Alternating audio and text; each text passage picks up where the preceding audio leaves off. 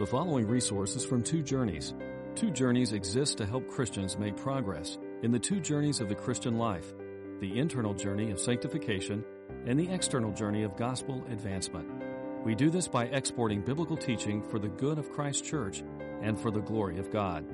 Please visit twojourneys.org for more resources. Take your Bibles, if you would, and turn to Revelation 18. My goal as I preach week by week, as I stand up and unfold Scripture, is to explain the Scripture that's in front of us, the chapter that the Lord has laid on my heart to walk through. And my goal is the same every week. I'm preaching for your faith. I'm preaching that you would have formed in you a strong faith, a faith in Christ. In the past years, the Lord has given me an insight into the nature of faith, likening it to eyesight, that faith is the eyesight of the soul. And by faith, we are able to see invisible spiritual realities that we could not see any other way past, present, and future. And as we come to Revelation 17 and 18, these two chapters, they give us insight into something that these chapters call Babylon. It's a powerful word.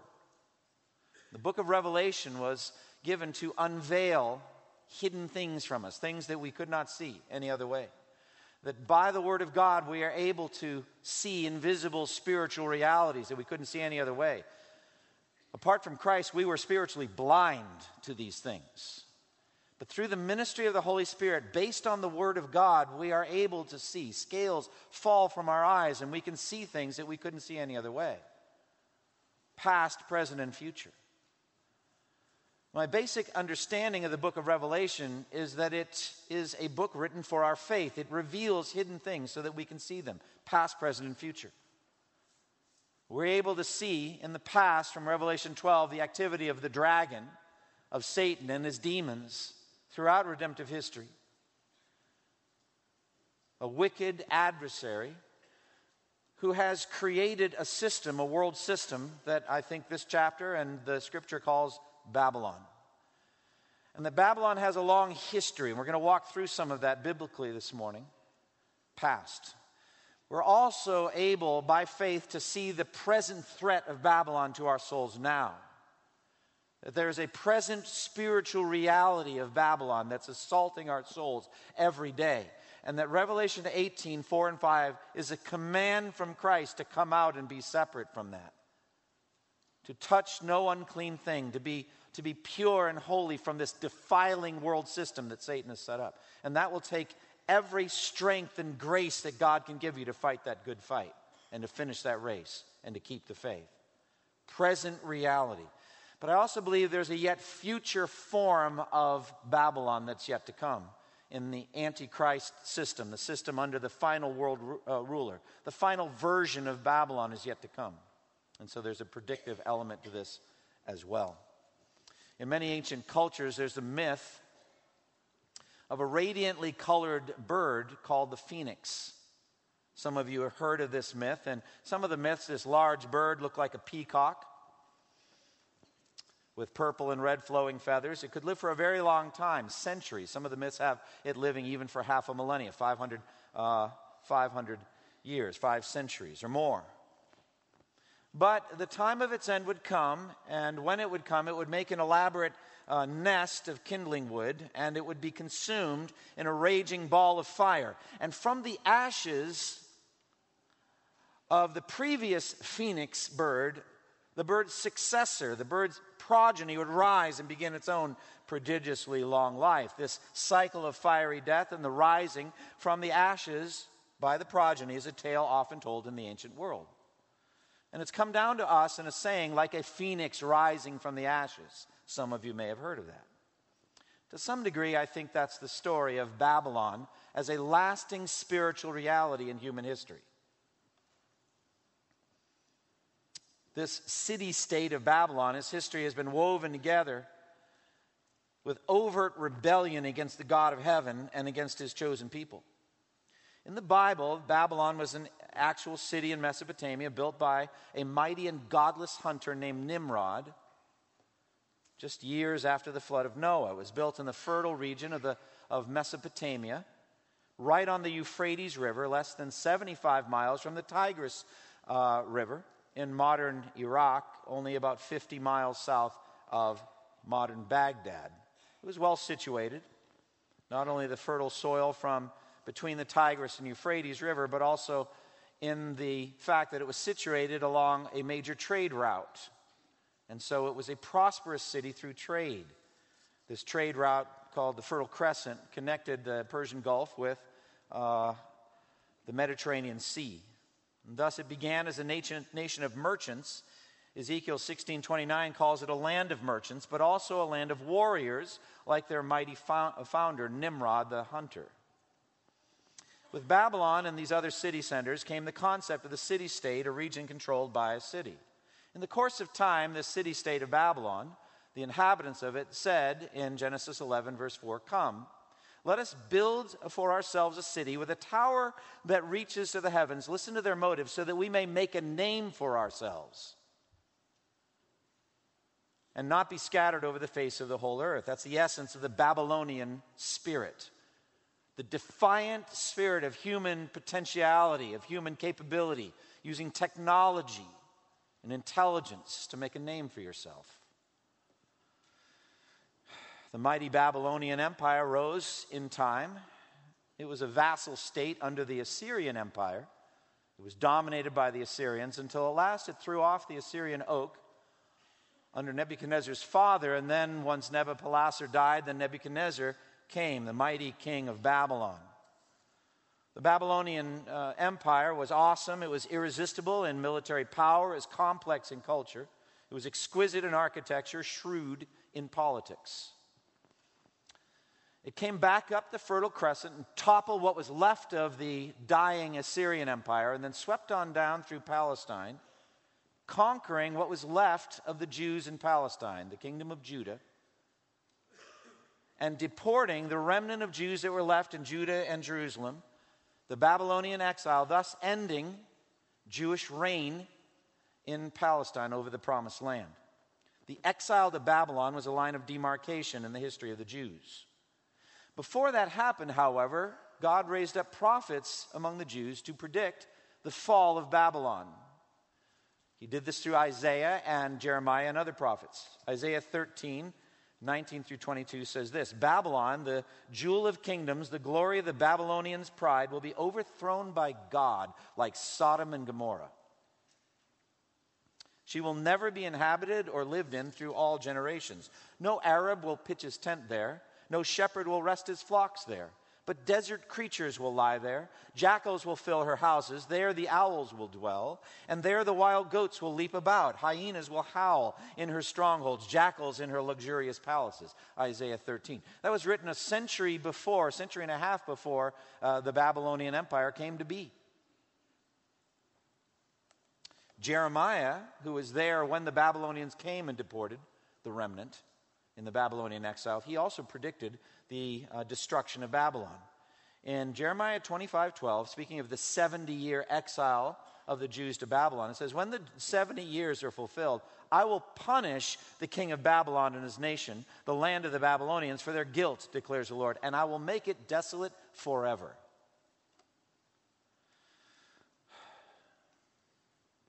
The beginning of the end for Babylon is written in the book of Daniel in Daniel chapter 5 uh, during Belshazzar's feast. There, the writing on the wall came predicting the immediate end of the Babylonian Empire. They were so arrogant, the Babylonians, thinking that their mighty, lofty, thick walls would protect them from the invading Medo Persian army. And so they had a drunken feast that night, Belshazzar's feast, and they uh, drank too much. They didn't guard the walls.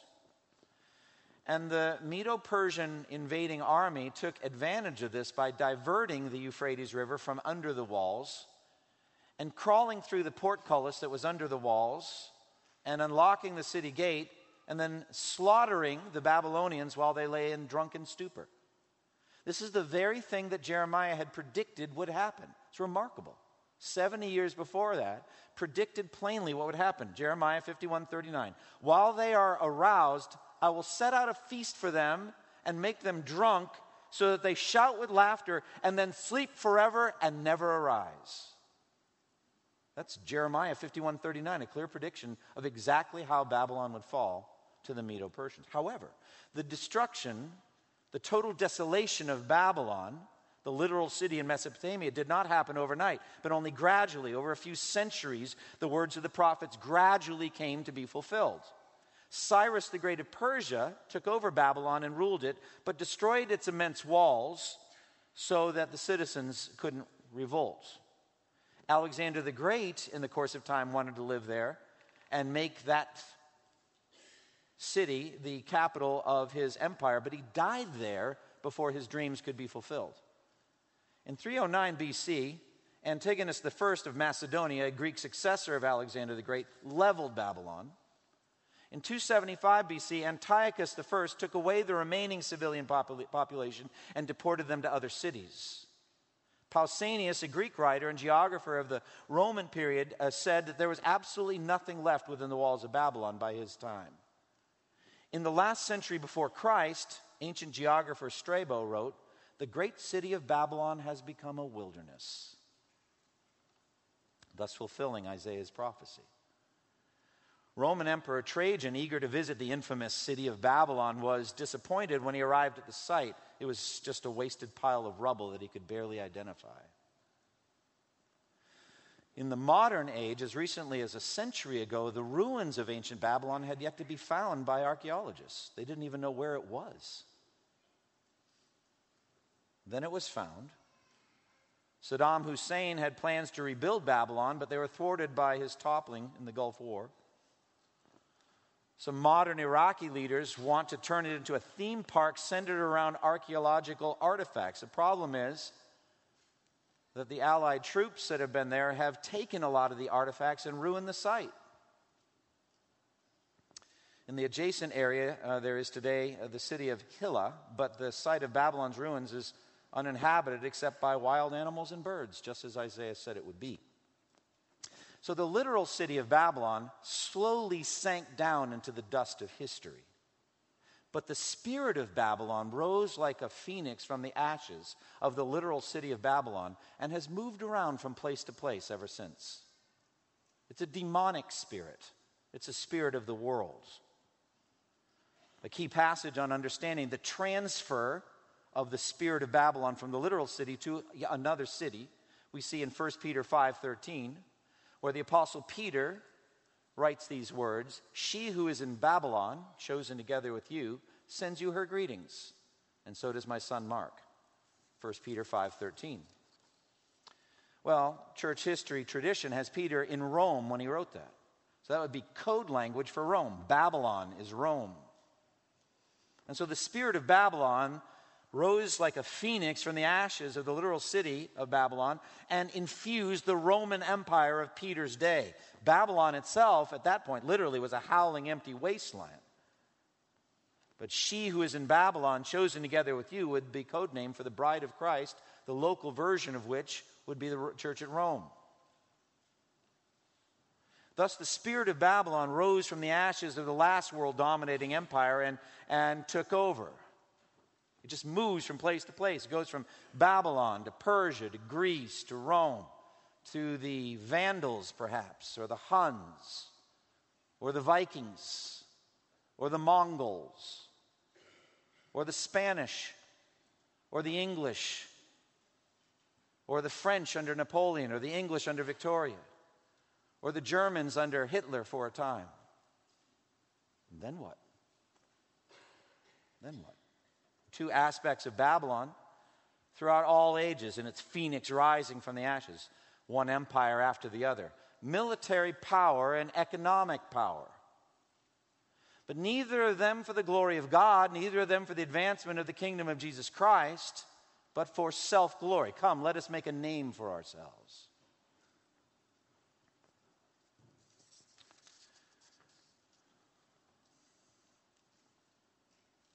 The final phase of Babylon is yet to come.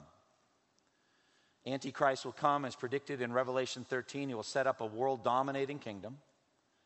And so Babylon has one yet final phase. And I think that Revelation 17 and 18 covers that as well. So, the thing about the book of Revelation, it's not just a prediction of the final seven years of human history, as some take it, but it's relevant in every generation of church history. Every generation needs to read and take to heart the warnings therein. And so when we come to Revelation 18, 4 and 5, and when you hear the voice of your Savior crying out to you, saying, Come out from her, O my people, and be separate, every generation of Christians needs to hear that. We can't do something exegetically or hermeneutically, Revelation say it's a future book. This has nothing to do with me. Babylon is not a threat for me. It is. It is. So we're going to walk through this chapter and we're going to see Babylon in its essential nature as a wicked world system in defiance of God. We're going to see its judgment, its plagues, and we're going to hear that voice of God, of Christ, commanding, calling, pleading with us to come out from Babylon and be separate. It begins at verse 1 through 3 with Babylon's judgment pronounced. After this, I saw another angel coming down from heaven. He had great authority, and the earth was illuminated by his splendor. And with a mighty voice, he shouted, Fallen, fallen is Babylon the Great. She has become a home for demons, a haunt for every evil spirit, a haunt for every unclean and detestable bird. For all the nations have drunk the maddening wine of her adulteries. The kings of the earth committed adultery with her, and the merchants of the earth grew rich from her excessive luxuries. So the chapter begins with an angelic messenger, this proclamation of Babylon's final fall entrusted to this heavenly messenger. The decree and power behind the fall of Babylon comes from Almighty God. It's not the angel's doing, but the angel is the messenger. And the angel is described in words that are hard to, hard to fathom. The angel has great authority. Not all angels are equally authoritative. There's some angels that are called archangels. The word literally means ruler angels. Some angels have greater authority than others. This angel seems to have great authority. Wouldn't say greatest authority of all the angels. Doesn't say that, but a great authoritative angel. And not only that, he has great glory. There's an overwhelmingly brilliant light surrounding this angelic messenger, like the, the, the light of the, the glory of heaven that shone around the angel that bore uh, on the hills of Bethlehem the message that Jesus was born. And the glory of the Lord shone around him, and the, and the shepherds were terrified. This angel has that kind of illuminating glory that shines radiantly, and the light is shining in this, in this dark age don't know if the, uh, the bowl that was poured out, the fifth bowl, Revelation 16.10, is still going on at that point, if, the, if the, the earth is still plunged into a thick, deep darkness, so deep that, that you could feel it. Don't know if that was just a short time, etc., but we know there's a general darkness spiritually and maybe even physically at that point at the end. This angel has great authority, great glory, and he speaks with a great voice. He speaks with a voice like thunder Fallen, fallen is Babylon the Great. She has become a home for demons and a haunt for every evil spirit, a haunt for every unclean and detestable bird. This is the decree from God. Fallen, fallen is Babylon the Great.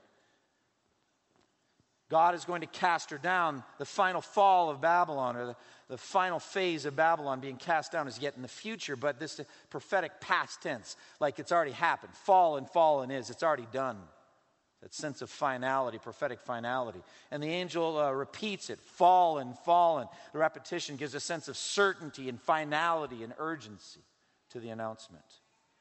And Babylon has become a home for demons, a haunt for evil spirits. This uh, borrows the language we already saw in Isaiah 13, where, where nothing but wild animals and birds settle down in the ruins of Babylon. And so you get the same kind of language here like dust, disgusting carrion birds. Like you see that from time to time. You drive around the streets, uh, uh, a more rural area of, of, Durham, and you can see dead deer sometimes, and you see all these nasty black carrion birds who really are doing us all a service, but I don't like to watch it. They get out of the way just in time as you're driving. You ever notice they're right there in the middle of the road and just kind of sullenly move, and then they go back to their nasty business. But There's a sense of decay and death here in Babylon. And Jesus said in the, the little apocalypse in, in Matthew 24, verse 28, wherever there's a carcass, there the vultures will gather. Remember that demons billowed from the guts of the earth in Revelation 9 with the blowing of the fifth trumpet. And these especially vicious and evil demons perhaps will haunt the final form of Babylon. The wickedness of Babylon is exposed in verse 3. All the kings of the earth have drunk the maddening wine of her adulteries. The kings of the earth committed adultery with her, and the merchants of the earth grew rich from her excessive luxuries. As we saw last week with Revelation 17, the great whore of Babylon, the prostitute of Babylon, there's a sense of the allure of uh, the enticing of the world toward evil and sin and immorality, especially that sexual immorality. 1 John 2 speaks of the lust of the eyes and the lust of the flesh and the boastful pride of life being the essence of the world, what I'm calling in this chapter Babylon, the enticing allure of lusts. Babylon is a system of worldwide corruption, making all the nations drunk. And notice the, uh, the phrase, the merchants of the earth. We're going to see later in the chapter the, uh, the issue of merchandise, of commerce, of trade, of, of stuff you can buy, possessions you can buy, you can spend money on. And we're, we're going to talk about There's a sense of commerce, of merchandise here. And it mentions excessive luxury. Look at verse 3. The merchants of the earth grew rich from her excessive luxuries. Verse 7 says, Give her as much torture and grief as the glory and luxury she gave herself. Again, verse 9. The earth who committed adultery, the kings of the earth committed adultery with her and shared in her luxury. So I've thought a lot about luxury. What is it? I remember years ago, I was staying at the home of a wealthy man, and he had a magazine called Connoisseur Magazine. I found it interesting. They had different articles that you could read on different items. He actually had a number of copies, so you could flip through, and there would be items. And it was the best of the best in each of these categories. I don't know why I found myself interested in carving knives and reading an article on the best carving knives. Do you know you can spend, even if you set aside from a jewel encrusted knife, at that point it's all about the jewels, so there's no point in talking about it. You could put it on a butter knife and be worth $10,000. Setting that aside, there are some things, they're nothing but knives. They're created by craftsmen who've descended from the samurai, I guess, in Japan. $6,000 for a paring knife. I'm scared of a knife like that. I think at one point I'm going to see the tip of my finger on the cutting board. It doesn't slow down for anything. I actually watched YouTube videos on really sharp knives that are going through, going through tomatoes with no effort, and then again, and then again and again until it was like microscopically thin. I'm scared of a knife like that. But I'm even more scared of the $6,000 price tag. Or other articles about bespoke suits. That's where it's tailor made from Savile Row in uh, London. $30,000 for a man's suit. $40,000 for a pair of Italian shoes. You could be well dressed for $70,000 and your shoes cost more than your suit. So, this actually caused me a lot of trouble. I actually thought about this for a long time. A number of you are very wealthy and very generous with your wealth. And I'm mindful of that. I don't know how much you give. I don't know any specifics about any uh, member of the church and what you give. But it's wrong for us to read Revelation 18, wealthy as we are, and think that the word luxury has nothing to do with us. So I was troubled by the word luxury. What is it? We admire craftsmen, artists, let's say, that spend maybe a year on a painting, and we'll go to the museum and see, or a sculpture by Michelangelo. He'll work for years on the Sistine Chapel, and we admire that level of skill. Is that an evil thing? But then if you try to sell it and you sell it for market value, that's a luxury. Are you, are, is it wicked for you to buy it? And so it wasn't until this morning I was praying about the topic of luxury and I started to see the future of luxury. You know what the future is? In the new heaven, we are going to do our best to make things. And the things we will make will be exquisitely skillful. But they will not be idols. They'll be done overtly for the glory of God. That's the future of really fine craftsmanship. It's going to be in the new heaven and the new earth, I believe, but no idols and no sinful luxuries. But, friends, it's a threat now. It's a threat to your soul now. There's a warning here against excessive luxury, whatever that means. And if you take this before God and say, Oh God, deliver me from sinful luxury. That's the safest you can be. It says in James 5 5, speaking of wicked oppressors, you have lived on earth in luxury and self indulgence. You have fattened yourselves in the day of slaughter. Oh, that that not, not be true of any member of First Baptist Church. Do not excuse yourself from looking in the mirror, from asking God, Is this true of me? I don't want to fatten myself in the day of slaughter. Well, in verse 4 and 5, there is a category of people that escape Babylon. They're delivered from Babylon. We see the future doom, but there is this invitation, this command. Then I heard another voice from heaven saying, Come out of her, my people, so that you will not share in her sins, so that you will not receive any of her plagues. For her sins are piled up to heaven, and God has remembered her crimes. This is the application from Revelation 17 and 18. This command to come out of her and be separate. Says God to his people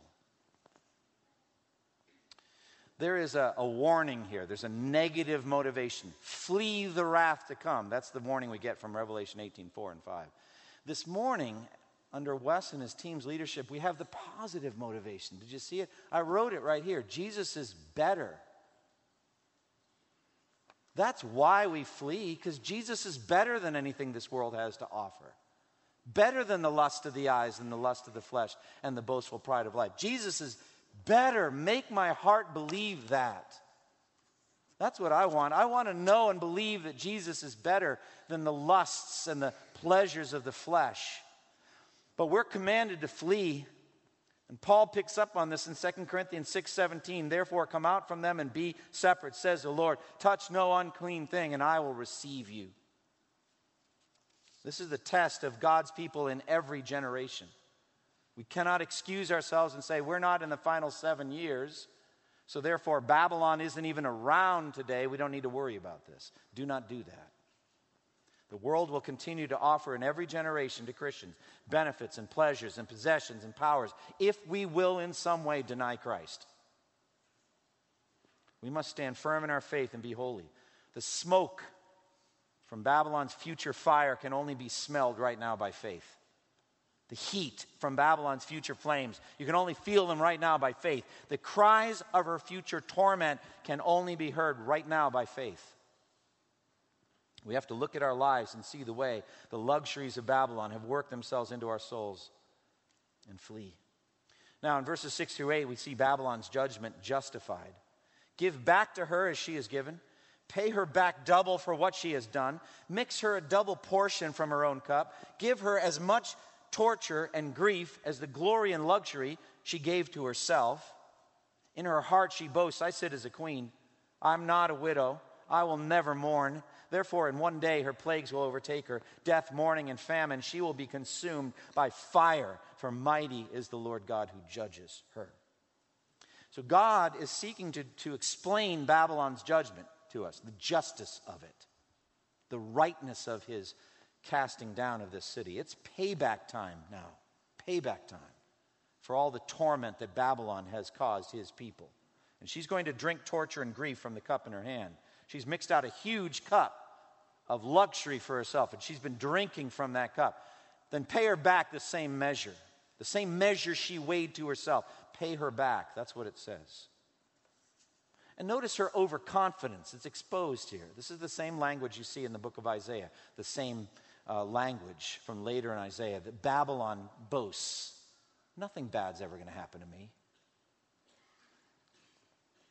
She sits like a queen, surrounded by her realm. She cannot be touched, she cannot be threatened, so she believes. She thinks she's never going to mourn. Widowhood will never come on her, nor the loss of children.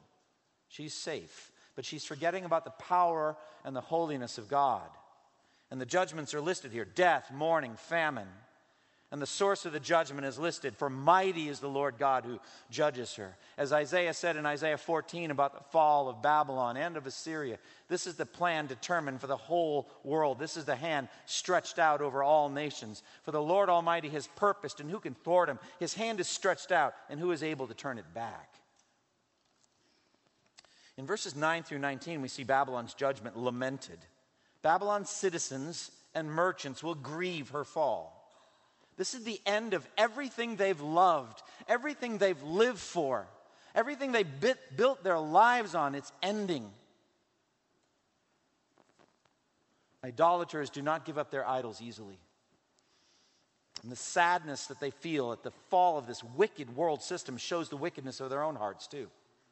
They're very sad at the fall of Babylon because they loved her. And the kings of the earth will lament her. Look at verses 9 and 10.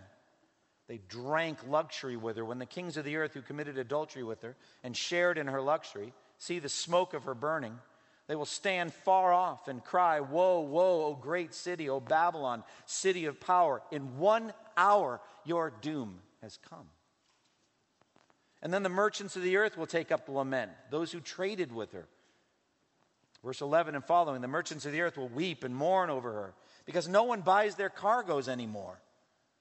Cargoes of gold, silver, precious stones, and pearls, fine linen, purple, silk, and scarlet cloth, every sort of citron wood, and articles of every kind made of ivory, costly wood, bronze, iron, and marble, cargoes of cinnamon and spice, of incense, myrrh, and frankincense of wine and olive oil, of fine flour and wheat, cattle and sheep, horses and carriages, bodies and souls of men. They will say, The fruit you long for is gone from you. All your riches and splendor have vanished, never to be recovered. The merchants who sold these things and gained their wealth from her will stand far off. They'll be terrified at her torment. They will weep and mourn, and they'll cry out, Woe, woe, O great city, dressed in fine linen, purple and scarlet, glittering with gold, precious stones, and pearls. In one hour, such great wealth has been brought to ruin. Not only the merchants, but even the ship's captains who delivered the cargo to Babylon will lament her verse 17 and following says, Every sea captain, all who travel by ship, the sailors, and all who earn their living from the sea, they will all stand far off. And when they see the smoke of her burning, they will exclaim, Was there ever a city like this great city? And they will throw dust on their heads. With weeping and mourning, they will cry out, Woe, woe, O great city, where all who had ships on the sea became rich through her wealth. In one hour, she has been brought to ruin. The days of luxury and ease will come to an end. Self, uh, sinful self indulgence will be over forever. But not everyone will be grieving. Not everyone will be sad about the fall of Babylon. No, not at all. The fall of Babylon the Great will be a source of energetic praise and joyful celebration among the servants of the Lord. Look at verse 20. Rejoice over her, O heaven. Rejoice saints and apostles and prophets. God has judged her for the way she treated you.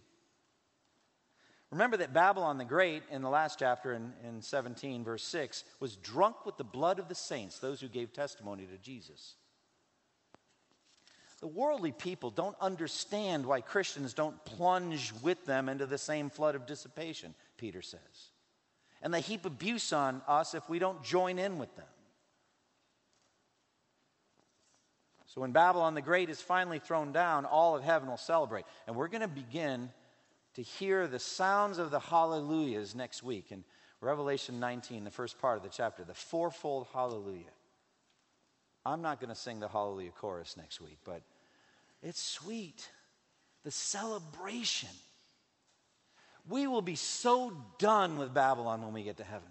So done with it. We will be healed from it forever. I'm looking forward to that. Bab- Babylon's judgment will be completed. It's symbolized by the casting down of a large millstone, verse 21 and following. A mighty angel picked up a boulder the size of a large millstone and threw it into the sea and said, With such violence, the great city of Babylon will be thrown down, never to be found again. The overthrow of Babylon will be a violent thing, and God will do it. I believe it's part of what we've been seeing with the seven trumpets and the seven bowls and then the second coming of Christ. It's, a, it's an act of violence, but it's going to happen. The music of harpists and musicians, flute players, trumpeters will never be heard in you again. No workman of any trade will ever be found in you again. The sound of a millstone will never be heard in you again. The light of a lamp will never shine in you again. The voice of bridegroom and bride will never be heard in you again. Your merchants were the world's great men, and by your magic spell, all the nations were led astray. And in her was found the blood of prophets and of the saints and of all who have been killed on the earth. Well, the hurling down of the millstone is a symbol of the huge crash. Millstone's a massive stone used for grinding wheat into, into flour. You could imagine something like that thrown into a pond or a lake, and the splash would be huge. It's a symbol of, their, of Babylon's violent fall and the end of Babylon's music. All the musicians will stop their, their playing. The music is done, it's finished. What a payback. You know, you think about the, the Jews in exile and how they sat by the waters of Babylon, and their tormenting captors mocked them, saying, Play for us one of the songs of Zion. Psalm 137. But how can I sing the song of Zion in a foreign land? Well, this is reversal. The songs of Babylon are never going to be sung again. Instead, we'll hear a new song, the song of heaven, song of Zion, and we'll get to sing and, and play that song forever. What payback for that mockery that they did to the Jews in exile. And it's the end of all of Babylon's work. All the skilled craftsmen will cease their labors. Craftsmen made the luxuries. They're working all the time on their luxuries, but nobody's going to buy them. The time is done. I did not say it's the end of skilled craftsmanship. That's going to go on into the new heaven, new earth forever. I don't know what you folks are going to be in the new heaven, new earth, what you're going to make, but I look forward to seeing it. And we're going to craft things that will be for the glory and the radiant display of God in the new heaven and new earth. We will use our hands, our resurrection hands, to make skillful things, be far more skillfully done than anything we find here on earth. But these Babylonian craftsmen, nobody's buying their luxuries ever again. It's the end of all light. The light of the lamp will not be seen in Babylon again. It's a place of utter darkness. It's the end of all human relationships. The sound of bride and bridegroom. They'll be marrying and giving in marriage, Jesus said, right up until the day the second coming came. But at that point, it's over. And the reason is given by your magic spell, all nations were led astray. And in Babylon, in her was found the blood of prophets and of the saints and of all those who have been killed on the earth. From the, from the blood of righteous Abel to the blood of Zechariah, son of Berechiah, whom you murdered between the temple and the altar, all this blood will come on this generation, Jesus said. Matthew 23. He's not forgotten anything. Remember what Cain said? Am I my brother's keeper? And God said, The blood of your brother cries out from the ground for vengeance. And so all the blood that's been shed wickedly on earth will be avenged by the fall of Babylon. And it's interesting, this word magic spell or sorcery, the word in the Greek is pharmakeia, from which we get the word pharmacy or pharmaceutical, relates to drugs, perhaps also to occultic secret religions. There's an alluring spell of sorcery or of magic that Babylon has a hold over the minds and hearts of its subjects. And we are only now, friends, in our sanctification, in our progressive growth, we are only gradually coming out of the haze and stupor of Babylon's influence. It's still, do you feel it? It's still in our minds and hearts. We're still allured and tempted by some of, of Babylon's pharmakeia. But there'll come a day it's going to end. All right, applications. What can we take from these really these two chapters, Revelation 17 and 18? Well, first, just look around you with eyes of faith. Feed your, feed your faith with the Word of God. Just be in the Word. Read Romans, read Colossians, Ephesians. Saturate your mind with the Gospels. Read the prophecies in Isaiah and Jeremiah, Bab- Babylon. You don't just have to focus on Babylon, just fill your mind and heart with the Word of God. And your faith, your eyes of faith will get sharper, and you'll be able to see what's really happening. You'll be able to see the surrounding world for what it really is. And the world that John is writing about in 1 John 2 is a threat, a deadly threat to your soul. So see it. And, and let it motivate you with a healthy fear of the world. There should be a fear, a healthy fear. not called on to fear of man, but we should fear the temptations of the world. We should say, Lord, lead us not into temptation, but deliver us from the evil one. We should be afraid of what the world can do. There's a conviction side of faith Faith is the assurance of things hoped for, but also the conviction of things not seen. And by that, we are convicted of sin. And there's a holy fear that comes over us. As it says in Hebrews 11 7, by faith, Noah, when warned about things not seen in holy fear, built an ark to save his family. So there's a fear that should grip us of Babylon so that we, we don't build an ark to save our family, but we walk in Christ. And we protect ourselves from the world. Concerning Babylon and America, do we suppose that the most dominant military nation on earth and the most dominant economy on the earth is immune from the spirit of Babylon? That rises from the ashes of every old empire and takes over? That this nation is immune to Babylonian tendencies? I mean, we have godly public servants that are elected to office, like Daniel, and they are counselors to the king and they're able to give good advice. But the system itself is still Babylon. And so come out and be separate. There's repulsion and attraction, right? So be disgusted and repulsed by the things of Babylon that we've described here. She's a haunt of every unclean bird and demonic spirit. Be disgusted by it and be attracted to the theme that we sang about Jesus is better. It's like, I would rather follow Christ today than watch yet another binge on Netflix. I would, I would rather have Jesus than sin sexually by the internet. I would rather have Jesus than do shopping therapy online or at Streets of South Point. I would rather, Jesus is better than those things. I don't need to buy something to feel better. And what about luxury? Well, for me as a pastor, I think the, to any of you who are wealthy, and that's all of you, and if you don't think so, go to Haiti, go to India, go to Pakistan, go to the third world, you'll see. We're wealthy Christians.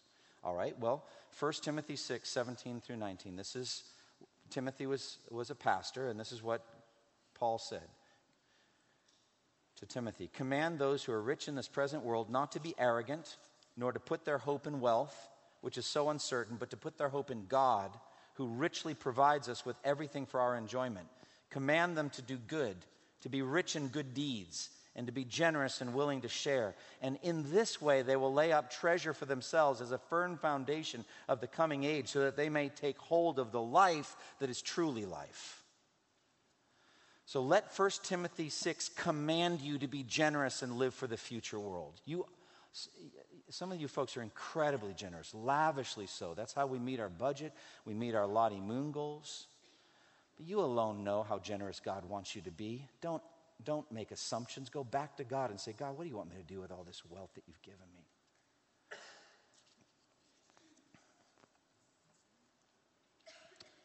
Concerning Sanctity of Human Life Sunday, see it as a part of the Babylonian system. It's what it is. Someday, abortion will be obsolete. Praise God. Let's keep praying and serving and working toward that end. Pray for an end to abortion. Find ways to help crisis pregnancy centers or women in crisis pregnancies. If you yourself have had an abortion in the past and you're broken and shattered by it, just understand the grace of God and the mercy there is at the cross. If you are sexually tempted with another person, stand firm and don't give in to sexual immorality that is the root of so many of the abortions that have happen. My final word has to be to you who are outside of Christ, or perhaps were before you came in here today. Come to Christ. When it says, come out of her and be separate, that's Jesus saying, Come to me, all you who are weary and burdened, and I'll give you rest. Come to Christ. He can disentangle your heart and your soul from Babylon and save your soul. Close with me in prayer. Father, we thank you for the things that we learn continually from your word. We know that the word is wise, it is powerful, it is able to save our souls through faith in Christ Jesus. Christ, the Savior, is better. Lord, I pray that you call lost people out of darkness into light. Help them to turn away from worldly wealth and power and pleasure and things that don't matter, to turn to Christ and find forgiveness in Him. And help us to share that message. We are a wealthy nation. Help us to be willing to, to talk about Babylon the Great and its future fall and to warn people and to urge people to find in Christ a beautiful Savior. In His name we pray. Amen.